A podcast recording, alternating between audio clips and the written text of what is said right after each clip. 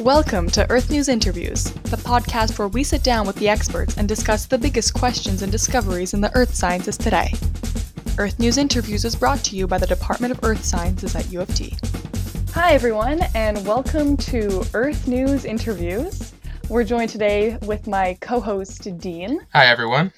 And our special guest today is Professor Oz Göğüş, and he's actually our first guest that's not from a Canadian university. Specifically, he's from Istanbul Technical University, so he's coming to us live all the way from Turkey. So, welcome to the podcast, Oz. Thank you. Hello.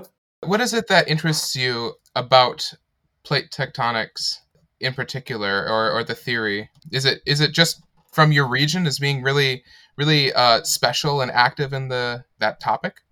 Yeah, that's a good question. I mean, I get that question here and there from different people, especially students here and, and students like yourself in other countries. Uh, and I think the point that you made is important, Dean, because yes, I mean, unlike Canada, we are living in a very unstable part of the earth in terms of geology. In, in terms of other things, there, there is some instabilities too. I, I should admit. Uh, on the other hand, it's it's a you know as you visit it, it was a lovely, very beautiful country with good food and good people and all these positive sides. Uh, what makes Turkey interesting in terms of geology is on the active plate interactions. So there's, I don't know, uh, uh, except a couple of, you know, a couple of names I remember now. Interesting place in New Zealand that sits on the plate boundaries, and so uh, Western United States is one of them. Western Canada, Turkey is on the the Anatolian plate, namely, is on the conjunction of three major plates. You know, it's the Eurasian plate in the north, where Russia, Ukraine, all these platform old rocks uh, continents are in the north, and the Arabian plate quite mobile, moving to the north with respect to that Eurasian plate, and the Anatolian plate, platelate, it's a small plate, is right there, and so Turkey is on that margin, and that makes it exciting. And living in Turkey, you're exposed to earthquakes, volcanoes, ore deposits, and other uh, products of plate tectonics or geology. So that makes us lovable uh, and, and being engaged with the geological activity, as you've witnessed some of those when you guys came to Turkey. Yes, I really, I really remember the uh, walking um, along these old uh, volcanic mounds and seeing all this vo- volcanic rock around that I mean I would never get to really see here in, in Canada. Yeah.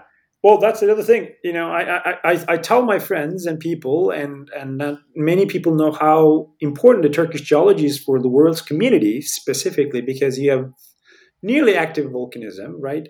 The volcano that you visited, Dean, was at Western Turkey, and that was active until 12,000 years ago, which is a quite uh, short time, considering the Earth's age of you know 4.6 billion years, and um, and and if if you're interested in active tectonics earthquakes, yes, I mean any earthquake can happen now, and I can leave my room, and kind of you guys will hear the voices of people screaming or the building shattered. Uh, these things happen, uh, but also other activities which we know in the past geological record, specifically the ancient mountain belts and ancient ocean basins. And remnants of these oceanic pieces, we call them ophiolites, are best seen in Turkey, except uh, Oman. So it is very true. Uh, it is a laboratory. It's a real laboratory to study the geology in Turkey, and that made us uh, quite engaged with with the with the job that we do. You mentioned that there's a real possibility of of earthquakes, and there was a real like there was a recent earthquake in in Turkey. And which you said that there was three plate boundaries. So along which of those plate boundaries did the earthquake happen, and does it happen most often there? Yeah, that's a good question. Thanks uh, very much. I mean, I uh, the the earthquake that happened recently. You probably mentioned magnitude seven earthquake that happened in the westernmost part of the Turkey, uh, in close to the Aegean Sea, uh, which borders between Greece mainland and Turkish. Happened on an ancient city of Izmir. The ancient city of Greek name comes from Smyrna, an old beautiful uh, Greek woman's name, and as inherited today we call it Izmir. Which you guys visited Izmir. You may remember these ancient city of Ephesus, which is very close by to Izmir, it was the capital of Ionia, capital of ancient Greece, basically. So the earthquake that happened 30th of October uh, was the epicenter was on the offshore of Izmir, near the Greek islands of Samos. Uh, and that that wasn't on the plate boundary, unlike the east of Turkey, which two plate, but it was on the extensional systems on the normal thing, uh, which is produced by a subduction, oceanic subduction that presently happens on the southern boundary of uh, of Turkey. Uh, namely, it's the, the the south of Crete, the, the island of Crete. And due to that subduction, you, you stretch the lithosphere on the back arc. We call it back arc extension. And, and that's why you have these normal faults produce those earthquakes. Yeah, so I was browsing through U of T's science programs the other day, and I just couldn't help but notice how old most of those fields of studies are. Galileo first evidenced modern astronomy and really started experimental physics in 1610. Darwin first evidenced the theory of evolution, which are the foundations of modern biology and ecology, in 1858. Mendeleev uh, published the periodic table in 1869, and that was kind of a start for modern chemistry. Uh, the 1920s revolutionized particle physics and greatly expanded astronomy and chemistry. 1953, Watson and Crick completed their model of DNA's double helix, which was the foundations of modern genetics, really. But then it wasn't until the early 60s that enough corroborating evidences, largely from ocean mapping, swung the paradigm in geology toward the theory of plate tectonics, which is geology's own foundational theory. U of T's John Tuzo Wilson actually contributed key concepts to this theory, with transform faults and the Wilson cycle being among them. So, our foundational understanding of Earth and its history seems so new compared to the other sciences. And as such, there are a lot of details ripe for discovery awaiting ambitious new scientists. Earth science departments can hardly get enough grad students to pursue projects in need of proper attention. And today's paper is just one such example of the evolution of plate tectonic theory. So, Sophia, could you uh, go through the paper with us? So, we're actually covering a paper today that comes from a collaboration between U of T and Istanbul Technical University. And we're super lucky because we have the primary author with us here today to discuss it. So, we're really going to get into the details. And um, this paper essentially covers a continuation of the work that was, uh, I guess, really cemented by uh, John Tuzo Wilson, who had really contributed a lot to the theory of plate tectonics the study that actually, well, the theory that all undergraduate students learn about in their first year undergraduate courses. So, Oz, could you tell us what plate tectonics are and what drives them? Yeah, and, and I, I liked how Dean, how he he made that introduction of the advancement in science, and all these revelations came to uh, to the scientists, revelations, feelings, and inspirations and motivations throughout the Renaissance. He started with a Renaissance man, namely Galileo Galilei, and afterwards all these very important people, including James Hutton, uh, including James Hutton, the father of geology, Isaac Newton, and so on. But yeah, in fact, I would just a quick note on the historical um, evolution of uh, idea in geology the plate tectonics idea, what we know today, is really started with J. Tuzo Wilson, and he was from Toronto. And, and as a Toronto graduate, U of T graduate, I feel very proud of with his presence, as well as all these people and different generation of scientists that produced by him. But I am uh, in, in Turkey, I am uh, surrounded by a couple of colleagues who know the history of geology well, and they say Tuzo Wilson is the true discoverer of the plate tectonics theory, and which is no doubt, although there has been contributions from other people. But also, I know history, and I got into that. The idea of plate tectonics in a different way has evolved uh, from ancient Greece. In fact, goes back to a couple of thousand years ago, where people were were explaining the connection of uh, water entrainment by the rains, and those rains were when they're extracted from the rocks that were earthquakes were produced. So, one thing I'd like to say: the science, the modern geology has started uh, not with plate tectonics, James Hutton, but it has roots back into uh, very many philosophers slash they were uh, scientists, and for their time, including Aristotle, he made some quotations. Coming back to the idea of plate tectonics, I think what plate tectonics showed us uh, is uh, the plates are mobile, and that goes back to the continental drift hypothesis of Alfred Wegener's. Uh, he's a meteorologist. The contribution, the major contribution, and the skepticism of uh, non-mobile plates came from a meteorologist uh, in 1912, and you know he he gave his life to search for the evidence of the continental drift hypothesis, uh, including the jigsaw puzzle of connection between South America and, and Africa. But, but the interesting thing about plate tectonics showed that there are earthquakes along the major plate boundaries. So that's one important thing, contribution. And the other thing is uh, the ocean basins are, the oceanic lithosphere are produced in the, in the middle of ocean ridges, in the middle of oceans, and they were lost or they were subducted. Uh, and, and the new oceanic material are formed simply that's recycling of the oceanic material. Has made us a revolutionary thinking of making that mass balance of the oceanic material right? That's that's quite important apart from the earthquake production. Arc magmatism, volcanism and so on. And that happens not just by coincidence because our earth is hot we know that and you go deeper it's getting hotter. And from that thermal anomalies within the Earth, you produce these thermomechanical convection. Uh, a, a, very simple way of producing thermomechanical convection is you boil water uh, in, in, your in your kitchen, and you realize it gets fluffy and it gets um, it gets quite hot, and you're, you're removing the heat from the material, and the cold material sinks down where the hot material is being replacing that that that that area, and that's a very simple way of explaining convection. So plate tectonic combine the production of uh, oceanic materials, subduction, earthquakes, magnetism, ore deposits, and deep causes of this mobile uh, plates. But in every theory, I think that may be another question. So I may pose and sit a second. In every, like in every theory, there are questions that we cannot fit in exactly well, or we should be skeptical about where plate tectonics is. I wouldn't call it failing, but it wasn't fulfilling the exact positions, or the entire theory doesn't stay uh, up in the air. Yeah, absolutely. We'd love to hear about that. But just before we move on, because you mentioned continental drift, and that's really interesting because I guess at first continental drift was used by Charles Darwin to explain why we were seeing uh, different different animals on different continents, but I guess it was also used as evidence for plate tectonics. It is, yeah, it is tricky. I, the idea of plate tectonics. I mean, if you look at Tuzo Wilson's paper, I have it in front of me because I, I you know, I, when I get bored, I just read these things all.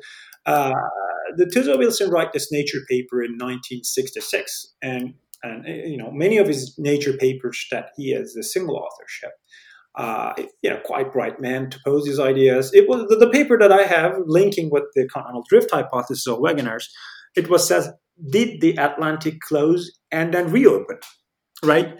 And and that that tells us a lot about how continents were together at once. It's called the major continent called supercontinent called Pangea, and you know, he was. I, am going to check this, but I think he does. He give a reference to uh, Alfred Wegener's hypothesis, right? He wasn't the uh, he wasn't the first person who came up with this idea. Although among those other people, uh, including Bullard, Teddy Bullard of Cambridge, and and so other ones, that he said that, in fact, that was I would call the continental drift is the pioneering idea that was put by the plate tectonics uh, thinkers when I remember learning about plate tectonics in first year, we usually t- talk about active boundaries like collision zones, subduction zones, and rifting zones. So these are typically where we can see the crust responding to relative plate motions by either like building up a mountain, like the French Alps, for instance, or our famous Rocky Mountains in Canada, a trench like the Marianas, or like hydrothermal vents marking plate boundaries where hot magma is really close to the surface, like the Mid Atlantic Ridge, for instance. But this paper is on a very specific part of the Earth uh, in central Anatolia or Turkey. So, before we get into the specifics of your study, can you tell us a little bit about the tectonics of central Anatolia in the context of the paper and whether any of the boundaries that I mentioned are seen there? Mm-hmm. Yeah, moving from plate tectonics, yeah, it was a nice uh, mentioning about you, uh, Sophia, that you said about continental collision, French Alps, the entire you know, you, guys, you know, you mentioned about a Canadian geology, you know, Canadian Rockies. I think you mentioned that. The entire Western United States, the cordillera orogenic system is quite important. That goes stretches all the way to South America, all the way to Andes, which we're, you know, we're studying now. But what makes very unique about Anatolia, including the French Alps along the entire belt, is we call it Alpine Himalayan orogenic belt. So the French Alps, Swiss Alps, Italian Alps, and all the way from western part of this continent, Pyrenees, northern Spain, and, and including the Apennines of Italy, Dinarides, Turkey, going from Iran, you know, Zagros Mountains, Pamir in uh, in Afghanistan, and you know, the, the most famous mountain belt, Himalayas, the Tibetan Plateau, and all the way to New Guinea, is the entire alpine Himalayan orogenic belt, and uh, and that represents the closure of the Tethys Ocean, the, the new Tethys Ocean. When you close an ocean, this means that a new continent is formed and new continents collide and makes this huge mountain belt. We call this orogenesis. The Greek name comes from orogenesis, which means the, the genesis of the mountains, the mountain building processes. The mm-hmm. central Turkey example we came up with Russ and other people and, and colleagues is is a unique one because it sits in the middle of that orogenic system. And there's a subduction system along the island of Cyprus passing through in the south, but it doesn't seem to be showing much current deformation. So, in some ways, this could be considered as a region where, where the plate boundary effects are not majorly defining the current strain or deformation systems, right? Uh, you are along the plate boundary, you're nearby plate boundary, but you're still away from it. But you see very, very many activities, including volcanism and uplift, tectonic uplift, uh, away from it. So then you start to question what is really causing it. That was the main significant point in that paper, where we wanted to make sure uh, we explain these geological activities without the effects of the plate boundary aka the plate tectonics systems. This is a really interesting point you mentioned because, yeah, we're used to learning about the boundaries as being the active zones, but this paper is uh, attacking a zone that is kind of far away, or at least relatively far away from a plate boundary, but is still very, very active geologically. So, uh, getting into the details, uh, specifically, your paper is on the central Anatolian plateau, which is topographically higher than the surrounding land. So, you would maybe assume that there was say, for example, a plate collision. But that's not what you figured. What you figured is that um, there was this phenomenon, which I, I, actually don't know if this is like the first time that this phenomenon is being kind of brought to light or, or theorized at least, but it's called what you call it is drip tectonics.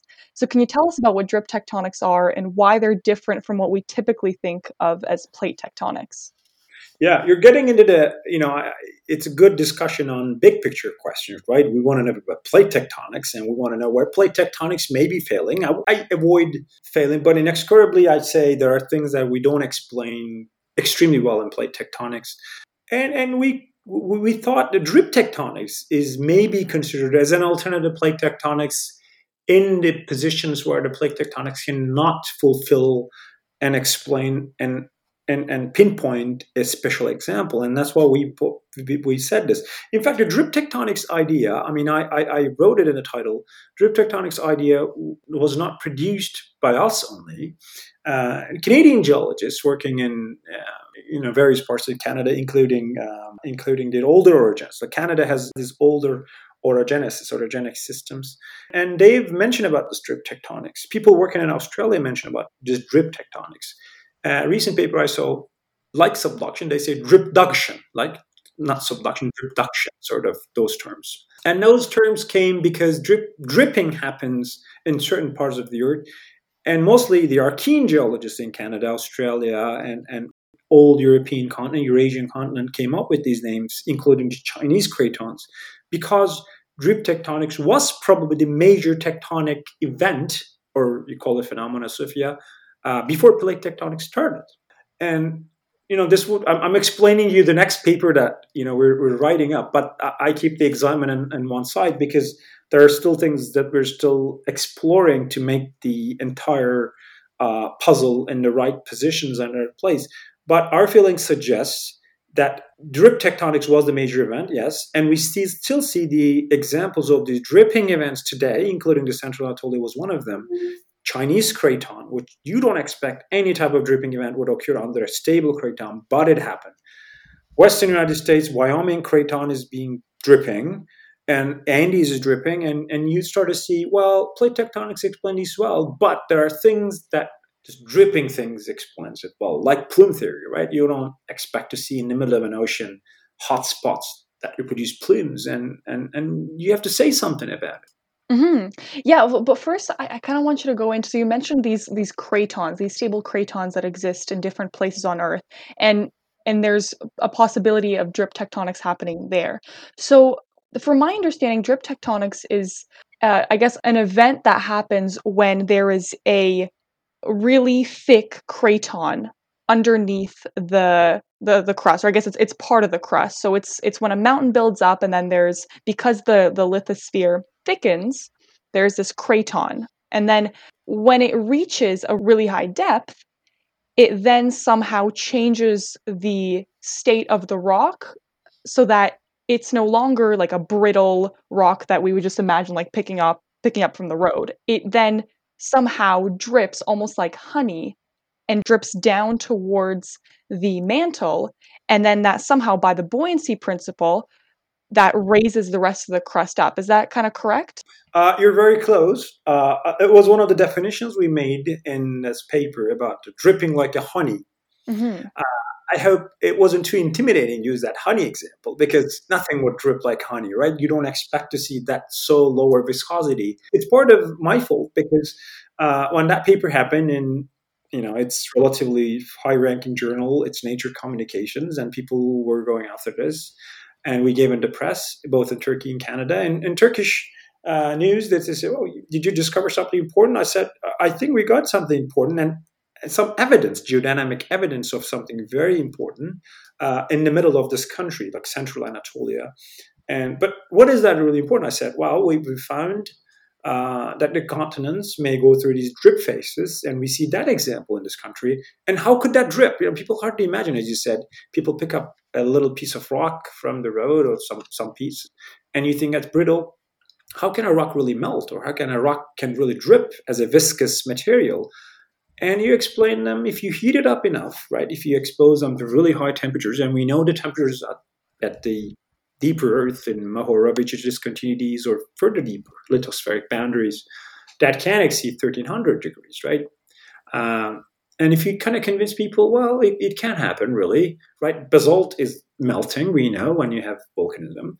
Well, can they drip? Yeah, if they're huge pieces, if they're if, if you have enough time for it, that viscous deformation, it can drip uh, people feel convinced. But how that drip happened, people can't imagine. No, I said it's dripping like a honey. Wow, I like that honey example. And it, it's hard to avoid that uh, honey example. So just to help me, because I actually haven't taken a tectonics course, like one ocean plate goes underneath the continental crust, it goes down underneath the thick continental crust, and it melts and also kind of breaks up too, right?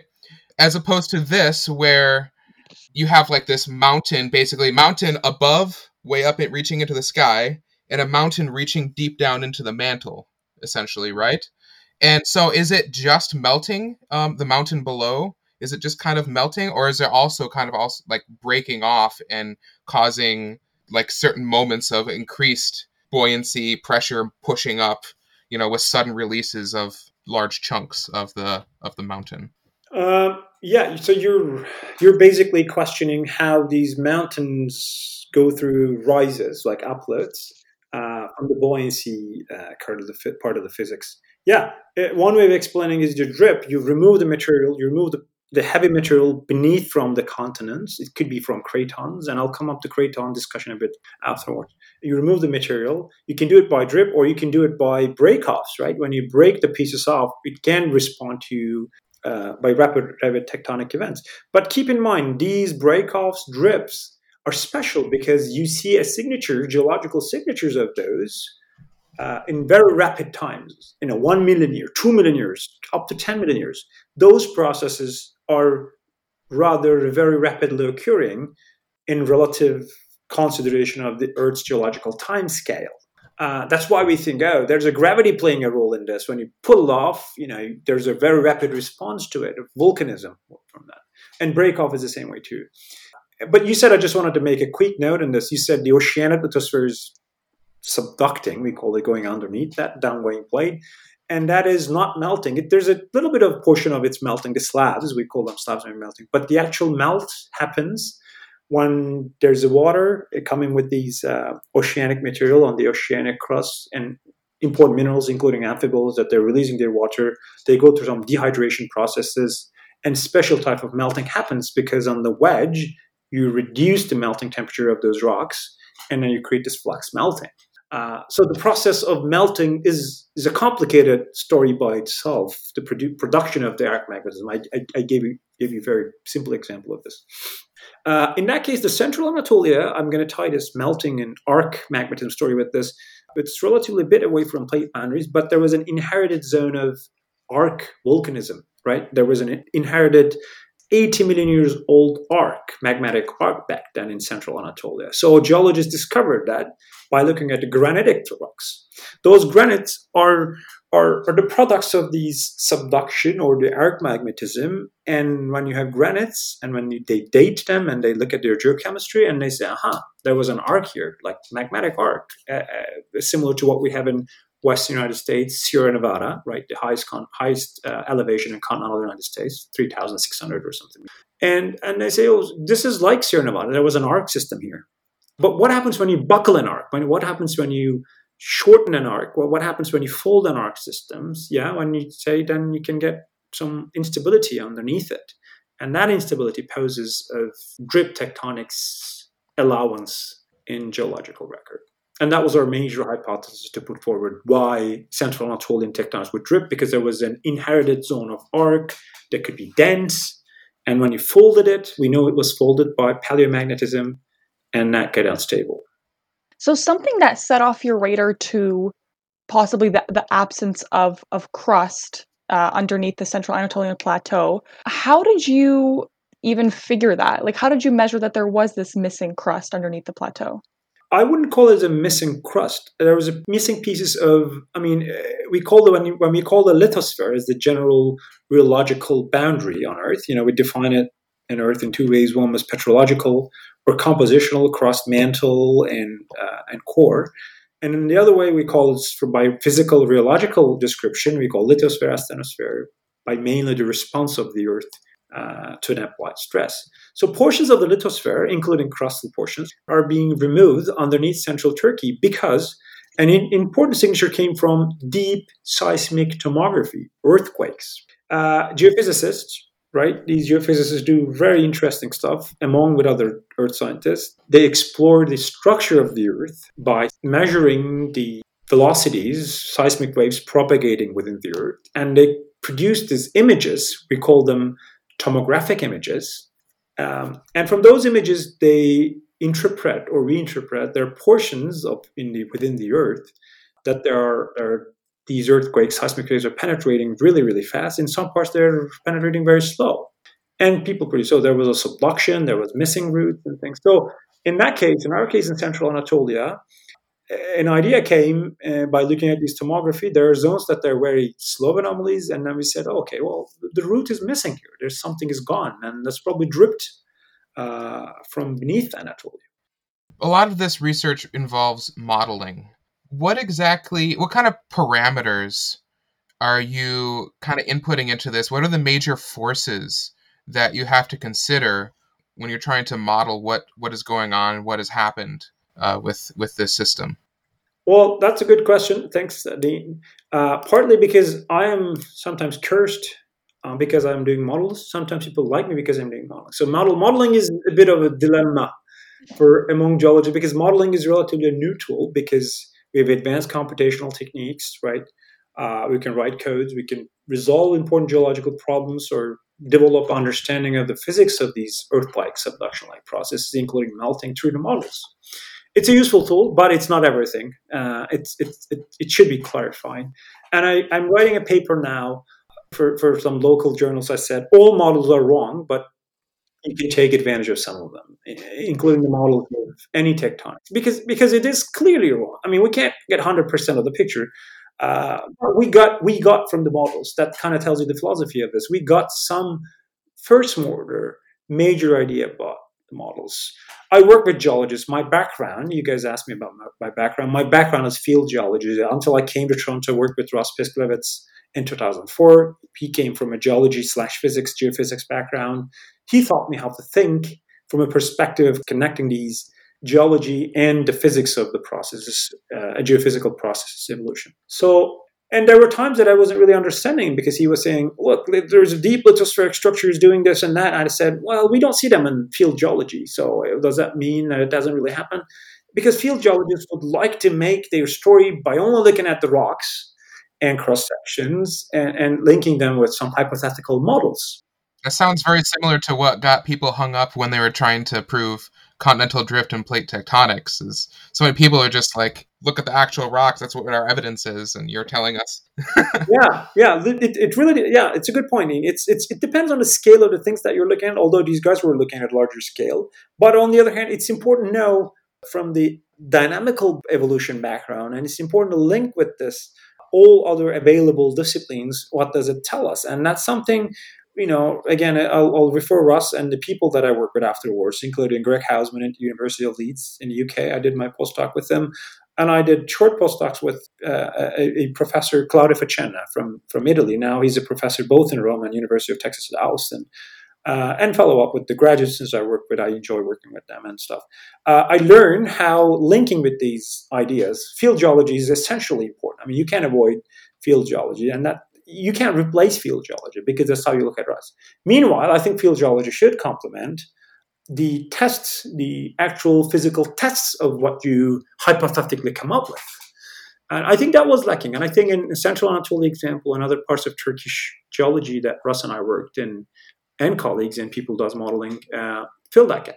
Right. The geologic model is as good as what you see in the field, essentially. You can't just put in random parameters and be like, okay, this works. It has to be checked, right? It, it, has to be checked. And the observations you made in the field, and you guys came to Turkey, you made some of these observations on different types of Turkish rocks. I remember, I, I have a picture of two of you at least. I remember I was coming up with some ideas of how metamorphism worked in the Menderes Massif metamorphic core complex of Western Turkey and, and, we were looking at these metamorphic rocks. It was, I think, gneiss and schists. But now we're modeling how those old rocks are deep rocks, right? You expect to see those metamorphic rocks in the very deeper part of the crust, namely, it could be 20, 25 kilometers, because they need to be exposed to high temperature and pressure. But somehow they came up on the surface, right? Then Sophia and Dean comes to Turkey and sees them. Uh, but what is the process behind it? And we're modeling, right? We're testing different parameter space, different extension rates, different rheological constraint. The word rheology is, is, is so significant. Material scientists know that rheology, earth scientists should know about rheology, viscosity, brittle deformation. All these things are complicated processes, and, and models can give you some sense of how to test them. Have there been any other models then that propose a different mechanism in the central Anatolian plateau, like the uplift of it? Yes, yes, there are. There are, yeah an important aspect of science, or in general uh, approximations of these uh, models and the processes, is to know what people have done. I tell my students every day, and some of them are quite enthusiastic ones, right? They come up to my office and say, I mean, not these days. I don't, I don't meet them so often because of you know obvious reasons, oh, but we do Zoom meetings frequently and so on. They say, look, I, this is so interesting. I mean, I, I have so interesting idea, and I, I came up with you know, let's say the oceanic subduction happens. Oh, yeah, well, good morning. I mean, people said this before, right? I mean, some of these things are really important, but important aspect of science, and I, I tell this to friends and students every day, knowing the literature, what people said, being very um, confident about the study that has been done in the region. Uh, and I tell them it's the 50% of your research. You do a good research review, you do a good literature review to see what people have done. Then you can base your work upon that foundation. And to back answer back, uh, Sophia, people, yeah, people came up with different hypotheses, and specifically, we discussed that. You know, writing this important paper, we discussed that that specific hypothesis cannot explain it. Therefore, we call it drip tectonics explain. Uh, one was one was close to what Dean mentioned about you know you have a portions of the subduction happens and break off subduction. People said, oh, subduction break off makes this mountain high up, right? And we said that's not enough because the central Anatolia is a large region and the break off can only affect relatively small margins of continents of maybe 100 and 150 kilometer wide. But central Anatolia has been uplifting in a wider region. Therefore, other mechanisms should be produced. And we said drip tectonics can explain this. So, if I'm understanding correctly, the main kind of the, the theory that was the closest to, to getting it right, but still had some shortcomings, was that there was a subduction plate that was breaking off, which was causing the uplift, right? Yes. Well, the subduction happens relatively, you know, not not close, a bit far, but portions of the subducting plate is broken off. And people suggest, as Dean was saying, when you break it off, there's a buoyancy and the dynamic forces will will uh, will increase the elevation of it. But then we said, I mean, that's that's not as extensive as to explain the uplift of the entire Anatolia. There needs to be another mechanisms for it, and then we came up with this hypothesis. So you said that continental drip happens on relatively short geologic timescales, like one to two million years. So then, is this drip tectonic uh, phenomenon unique in Central Anatolia, or is this possibly happening right now in other areas of the world where the mountains, where mountains have really deep roots? Yes, and that's again at current day my research. I mean, you got you stole my proposal ideas now, and I feel like I have to. do I get part of the credit then? Oh yeah, you do. Yes, you do. You're gonna start seeing honey everywhere, all over the world. Exactly. Yeah. Yeah. People. Yeah. Exactly. You know, I, I got called as a honeyman because I said this honey example. You know, honeyman. I, I said, why people call me? Oh, I realize that's a honeyman. I, Imagine a honeyman walking around a campus. Students are calling. I remember this honeyman. oh, you remember you talked about these rocks are dripping like honey. Uh, it is funny, right? It, it is quite funny how we're uh, linking some processes with to make it uh, understandable. And I know I told my students about it. And Russ, when he was teaching in class, and other fellows I know, they give examples of of different things that people keep that in mind. Uh, now, today, geological community do not hesitate to publish papers. They say, "Is Earth behaving like jelly sandwich versus creme brulee?" There are papers on this, like scientific papers, because because that jelly sandwich has the relative significance of lower crust weak and creme brulee has strong upper crust and where the mantle is weak. What is what is the uh, the, the, central Anatolia example? And we said the um, today it happens in other places. I think it happens in the Andes. We know various examples from geology. Uh, Professor Lindsay Schoenbohm uh, from University of Toronto, you may know her well. Uh, she's been doing and herself and students uh, important studies on various parts of Andes, including Argentina and and other places. They've been suggesting this drip tectonics or lithospheric dripping hypothesis. And, and, and geochemists working in Superior province in Canada, they suggest that this happened in various times in Canada, uh, Canadian geology, the drip tectonics happen. It is important to look for those, right? And if you have the correct eye to see something, then you see it. It's worthwhile to look at it. So does that mean that mountains are just going to keep getting higher? Uh, well, that's another good question. It depends where you're looking at. It depends which stage of these drip tectonics happen. Initially, those drips happens by depression because that drip material, due to that gravitational effect, is pulling down the surface.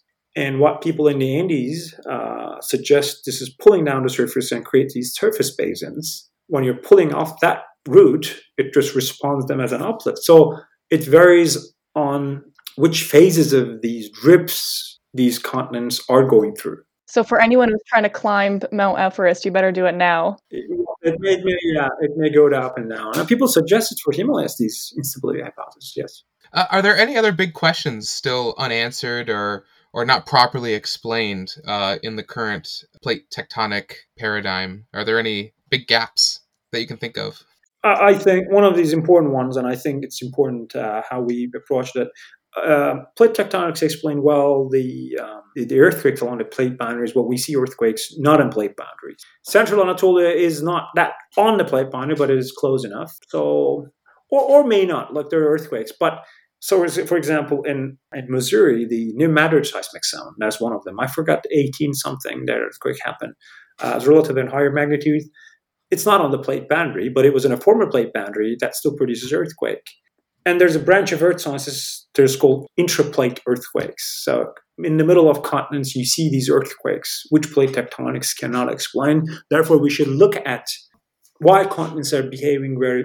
I, I call my students and I say, you know, eh, oceans are are like uh, someone they know really well and that's the like oceans you know you don't expect any anomalous features of oceans. They subduct you know they got recycled they're clean they know what they're doing at some point. But the continents are weird. They react differently. They, they somehow weak lower crust you know but they they may not have that. And imagine the continents are, are way older right 4.6 billion years old. The oceans are quite young and again they know what they're doing.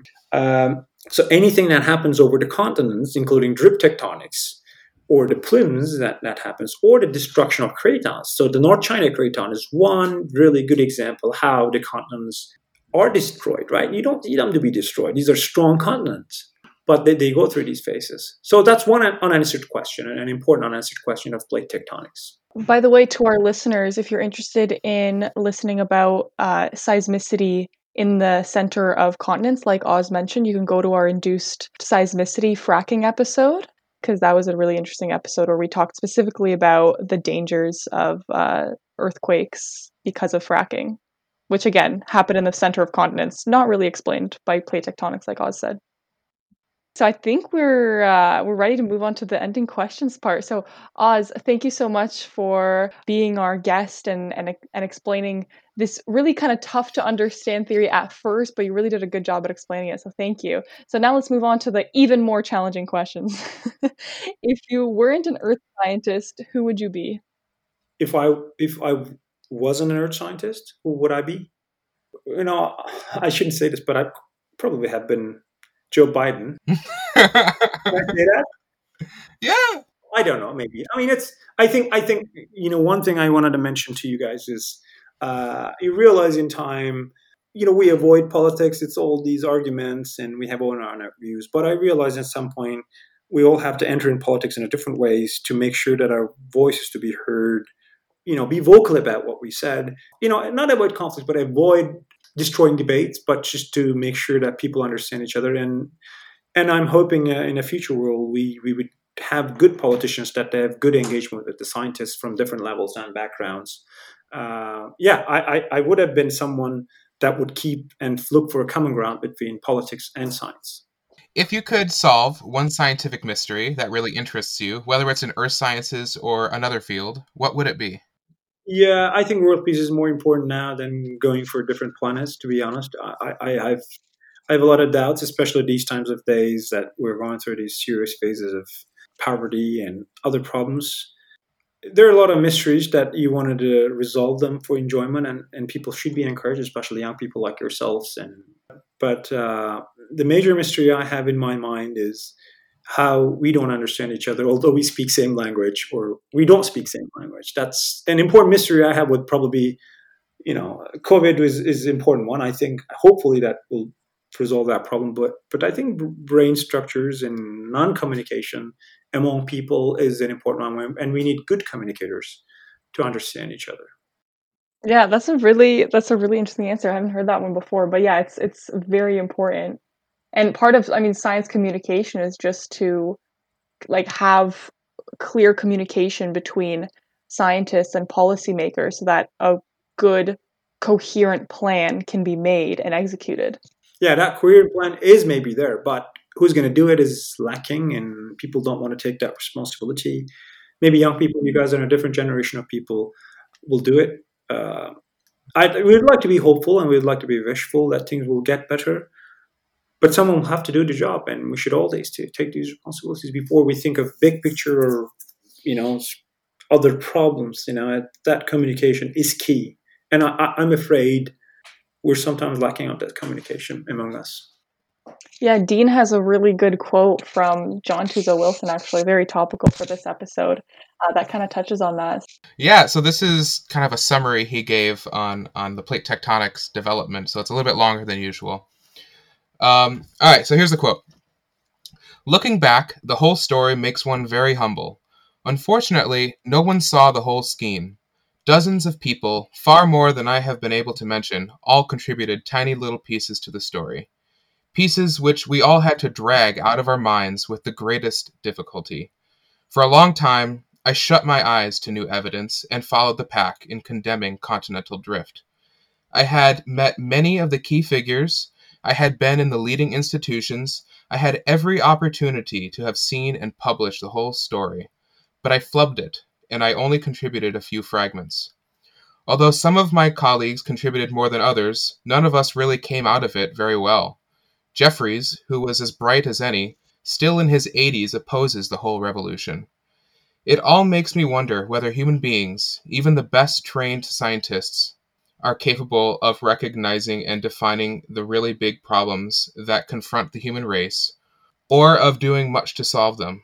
If scientists who have been trained to think as logically and dispassionately as humans can have difficulty in recognizing and solving problems, what hope have we to convince all of mankind to, con- to recognize and correct its follies? And that's from his lecture in the 1975 Massey Lectures. It really, I think it really speaks to the fallibility of people. And despite his kind of uh, pessimism on that, I think the shining example here is as a community, as a group of people, we're able to do things that a single person can't do on their own, could never do on their own. They can't conceptualize this big picture on their own. But together, like as a scientific community, uh, a global scientific community, we're able to to contribute these little pieces and and become greater than the sum of their parts. Right. I mean, I, am glad that I said I said things kind of as if I have been talking to J.T. Wilson. He's probably um, flipping in his grave now. I said good things about him, but I kind of, you know, the things I said is about communicating and people and and, and understanding each other is coming along with uh, what uh, what what Tuzo Wilson said. Uh, yeah, I mean, at the end of the day, I realize it's it's it's an essential thing to to do and he's also being humble here, I'm sure. he did more than just a few little pieces. Yeah, I, have, heard different things about Tuzo Wilson. I, I know a person here that you know Tuzo Wilson while he, was, he claims that he's a good friend of Tuzo Wilson, and I heard that he wasn't the most humble person on, on earth. But that's okay. I mean, you're the true discoverer of plate tectonics. You don't have to be that humble. I understand. But his statements are quite humble. I, agree, I understand. Uh, and, and, that's that's okay to have the constructive use and com, you know, good communication and constructive uh, criticisms. I mean, we need that, but we take it sometimes too. I, I do that myself too. You know, and, and these big scientists, like these famous people, I'm sure they go through these phases, insecurities, you know, absences and stresses, and like uh, you know, we're like piano players that when people says you don't play well and you, you feel upset, and and maybe that's how it improves. I don't know.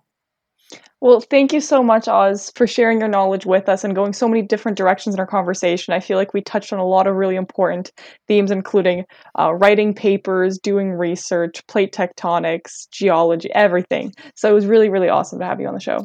Well, thank you to you and Dean. And uh, thank you to our listeners. We hope to have you tune in next time for a brand new episode of Earth News Interviews. Until then, leave no stone unturned. Earth News Interviews is brought to you by the Department of Earth Sciences at U of T.